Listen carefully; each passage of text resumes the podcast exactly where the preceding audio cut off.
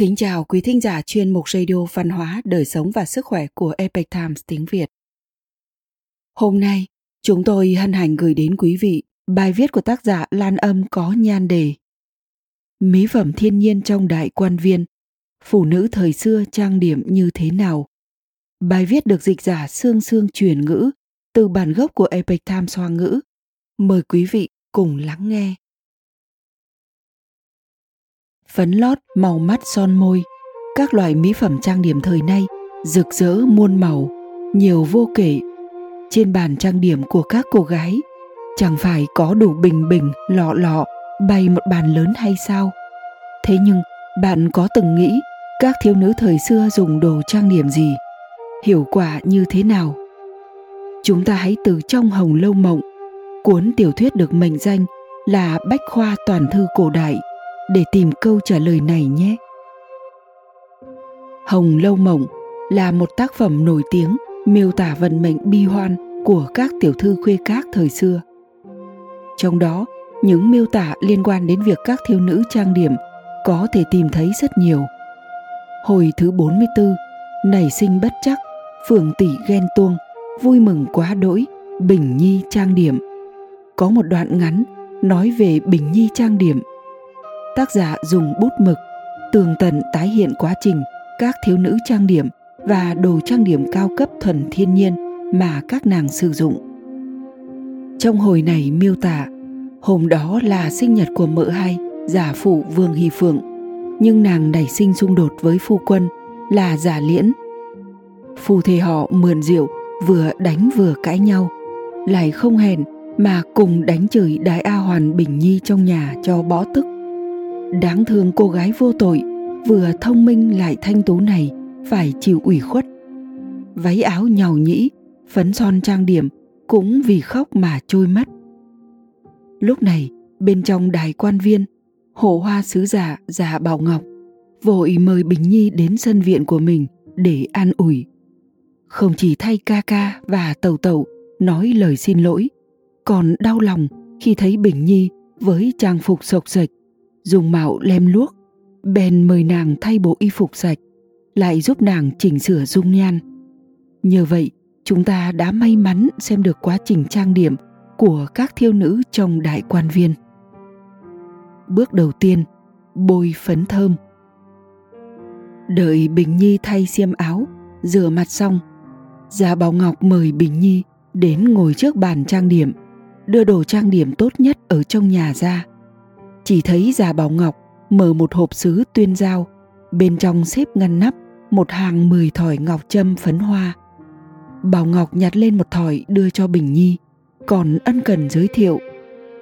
Đây không phải bột trì đây là hạt giống hoa nhài tím, nghiền nát rồi trộn với hương liệu chế ra. Bình nhi chút một ít vào trong lòng bàn tay, quả nhiên là nhẹ, trắng, hồng, thơm, bốn điểm đều tuyệt trong lòng đã có phần thích thú.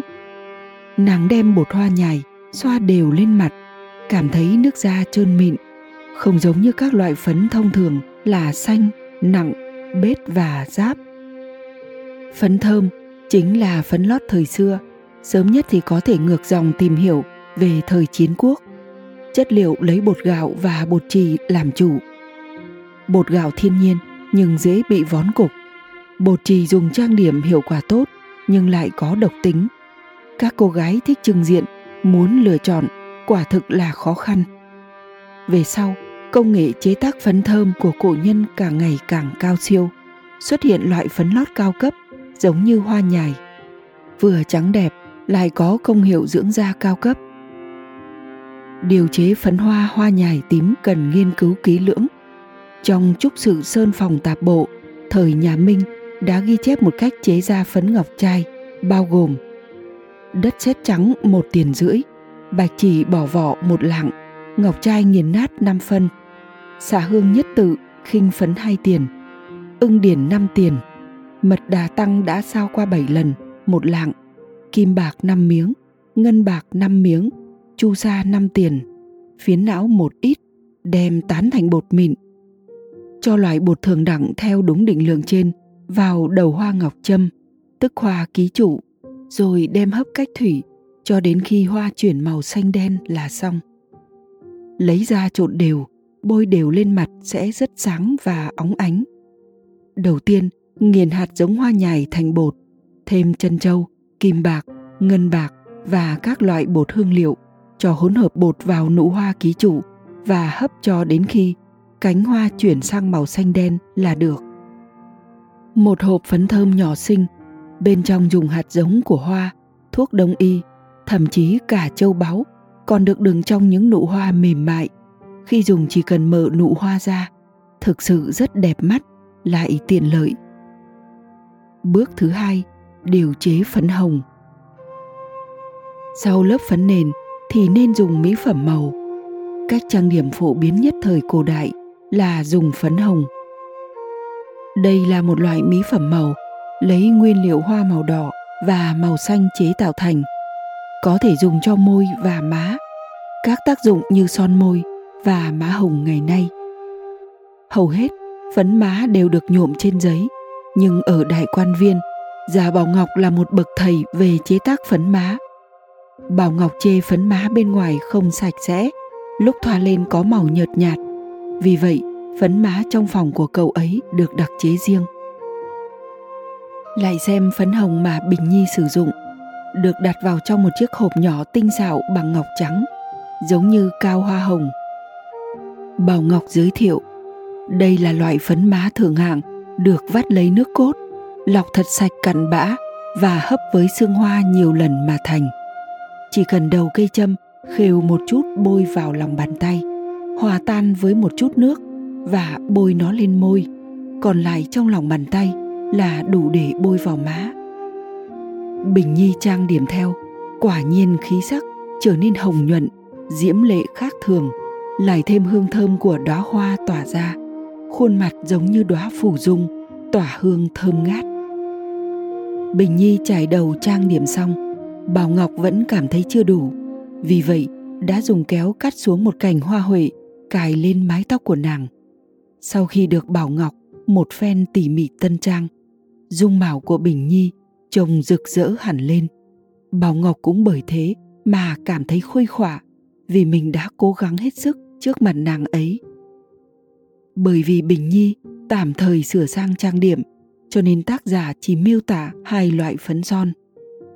Trong các hồi khác của Hồng Lâu Mộng cũng thỉnh thoảng nhắc đến các loại mỹ phẩm khiến các mỹ nữ trong Hồng Lâu Mộng vốn xinh đẹp tự nhiên càng thêm rực rỡ muôn phần. Vẽ lông mày Bảo Ngọc và Đại Ngọc lần đầu gặp mặt, già Bảo Ngọc đã động lòng trước đôi lông mày điểm màu khói nhạt, dường như cau mà lại không cau của Lâm Đại Ngọc. Liền hào hứng muốn đặt tên cho nàng, thậm chí còn bịa ra một bộ thuyết pháp. Có một hòn đá ở phía tây tên là Đại, có thể dùng thay thế mực kẻ lông mày. Bút kẻ lông mày thời cổ đại đã phát triển đơn giản từ cành liễu cháy cho đến đá hình con ốc được nhập từ ngoại quốc. Có thể thấy mức độ coi trọng kẻ lông mày của phụ nữ thời xưa. Trong cuốn thích danh có nói đến đại xóa bỏ lông mày đi và dùng nó vẽ thay vào. Đại là một trong những công cụ lý tưởng để vẽ lông mày. Giống như ngày nay, phụ nữ cũng muốn loại bỏ lông mày gốc đi, sử dụng bút chì để vẽ hình lông mày theo ý muốn. Lông mày đối với phụ nữ ngày xưa có quan trọng không? Nàng dâu mới gả về thính giáo phu quân, xem mình trang điểm đúng mực chưa? Cũng chỉ hỏi một câu, chàng xem lông mày thiếp vẽ đậm nhạt vậy được chưa? Hình thái của lông mày cũng biến thiên theo triều đại, phát triển ra hình dạng thiên biến vạn hóa. Các loại lông mày như lông mày hình núi xa lông mày chữ bát, lông mày ngài lông mày rộng, vân vân, chỉ xem tên gọi thôi cũng khiến cho người ta hoa mắt. Trong đại quan viên, không chỉ đại ngọc, những người khác cũng có lông mày hình dáng đặc biệt. Ví như, hai hàng lông mày cong như lá liễu của vương hy phượng tuấn nhãn tu mi của thám xuân. Tin rằng ngoại trừ tiết bảo thoa, lông mày không vẽ mà xanh ra. Phần lớn các nàng đều sẽ dùng bút vẽ lông mày thường đẳng. Tinh tế phác họa ra kiểu lông mày mà mình ưa thích. Điều này chỉ có ở các cô gái trong hồng lâu. Mỗi người đều mang theo một phong thái yêu kiều, diễm lệ. Nhuộm móng tay hoa. Sơn móng tay cũng được phụ nữ ngày xưa yêu chuộng trong hồi thứ 51 Hồng Lâu Mộng có nhắc đến việc thầy thuốc đến bên giường tình văn trần bệnh.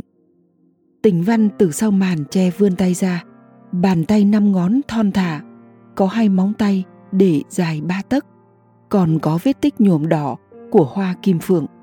Đại phu tưởng rằng đây là thiên kim tiểu thư, vội vàng quay đầu không dám nhìn thẳng. Có thể thấy đôi tay của tình văn được chăm sóc rất tốt. Thích dùng cách nhuộm móng để làm đẹp hơn một mức, không hổ thẹn là nha hoàng đẹp nhất trong đại quan viên. Thời xưa, nguyên liệu nhuộm móng chủ yếu là hoa phụng tiên màu đỏ. Hoa kim phượng mà tình văn sử dụng cũng thuộc về loài hoa phụng tiên. Liên quan tới việc chế ra nước nhuộm móng và phương pháp nhuộm móng, cuốn Quý Tân Tạp Thức thời Nam Tống có ghi chép đầy đủ. Đem cánh hoa phùng tiên giã nát, cho thêm một chút phèn chua, sau khi rửa sạch móng tay, đem nó phủ lên móng tay, dùng vải quấn lại để qua đêm. Sau khi nhuộm màu lần thứ nhất, màu sắc sẽ khá nhạt. Nhưng không sao, liên tục nhuộm thêm răm ba lần, móng tay sẽ đỏ tươi giống như son. Phương pháp nhuộm màu này có độ bền cao, màu sắc có thể giữ gìn đến lúc mọc ra móng tay mới. Cổ nhân sơn móng tay, so với hiện tại, chẳng phải còn lành mạnh hơn sao?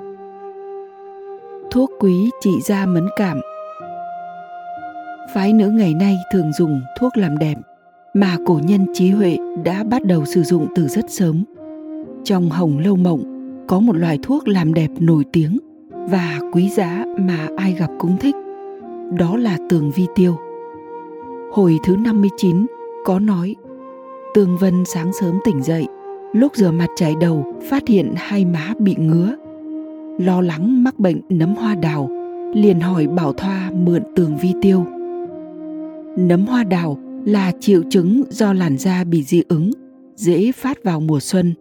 Cho nên Tương Vân trước khi trang điểm phải dùng sản phẩm dưỡng da tiêu viêm mới có thể tiếp tục trang điểm. Tường vi tiêu không chỉ thiết yếu với các tiểu thư mà các nha hoàn nếu có được một ít sẽ xem như bảo bối để làm quà tặng nhau. Vậy tường vi tiêu là linh dược như thế nào? Tường vi tiêu là dùng tường vi lộ cùng ngân tiêu chế thành. Ngân tiêu đại khái là một loại thuốc có thể tiêu độc. Quý là ở tường vi lộ. Tường vi có công hiệu phục hồi cơ bắp, giúp da rẻ mượt mà, có hiệu quả nhất định đối với trị liệu làn da bị dị ứng. Trong bản thảo cương mục có ghi chép ở Nam Phiên có một loài tường vi lộ hương thơm nồng đậm. Nghe nói chính là lấy từ nước trưng cất của loài hoa này mà chế thành. Trong quần phương phổ, mọi người chế tường vi lộ đã dùng phương pháp ngâm tường vi thay thế nước trưng cất hoa hoặc đổi sang dùng hoa nhài. Phương pháp chế ra lộ hoa thiên nhiên, lấy trưng cất làm chủ đạo. Thông thường, thời xưa cả trăm cân cánh hoa chỉ có thể rút ra một bình nhỏ lộ hoa. Khó tránh chỉ có danh gia vọng tộc hoa tươi phủ gấm, vô cùng giàu có mới dám dùng đến tường vi tiêu. Hiểu biết về những mỹ phẩm truyền thống với chất liệu thường đẳng và cách làm độc đáo này, chẳng phải các chị em phụ nữ chúng ta cũng cảm thấy rất ngưỡng mộ hay sao? Quý thính giả thân mến, chuyên mục radio văn hóa, đời sống và sức khỏe của Epoch Times tiếng Việt đến đây là hết. Để đọc các bài viết khác của chúng tôi, quý vị có thể truy cập vào trang web epochtimesviet.com.